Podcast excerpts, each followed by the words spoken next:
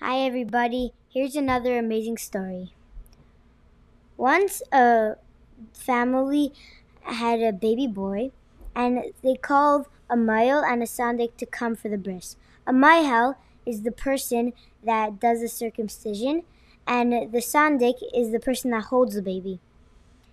And so they both came, but then the father became very sick, and they thought he was going to die. So they were gonna push off the bris because some people um, do that when the father of the baby is sick. But the Sandik said, no, don't do that. Let's just keep going with the bris. So they listened to him and they went on with the bris. And when it was finished, the father suddenly was starting to feel better. And they asked him, like, how did you know?